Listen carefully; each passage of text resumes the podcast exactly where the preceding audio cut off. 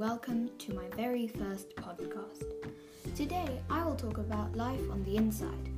To be specific, how to stay productive during quarantine. First of all, I will try and help you organize your day. So, what are we waiting for? Let's get started.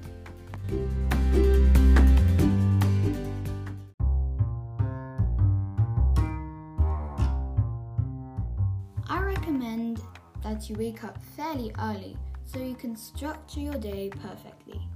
Then eat your breakfast. Choose something healthy and don't stuff yourself. After breakfast, I would say you do your schoolwork in the order of your timetable. This helps you to do your work without hectic. At 12:30, I would usually have lunch, but the time you eat is really up to you.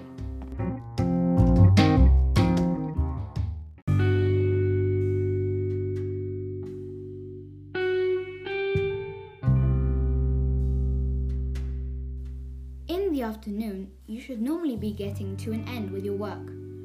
When you finish, I would say you go outside and do some sport for at least 30 minutes so that you don't get unfit.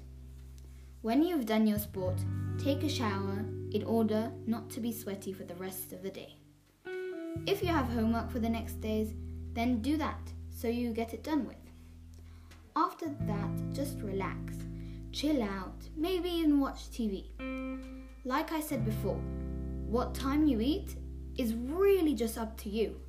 But make sure you eat dinner early so that you can go to bed early and not be tired the next day.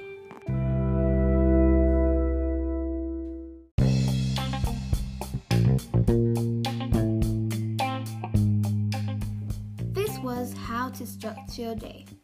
Also, whenever you have free time, spend as much of it as you can with your family because now is the time when you can.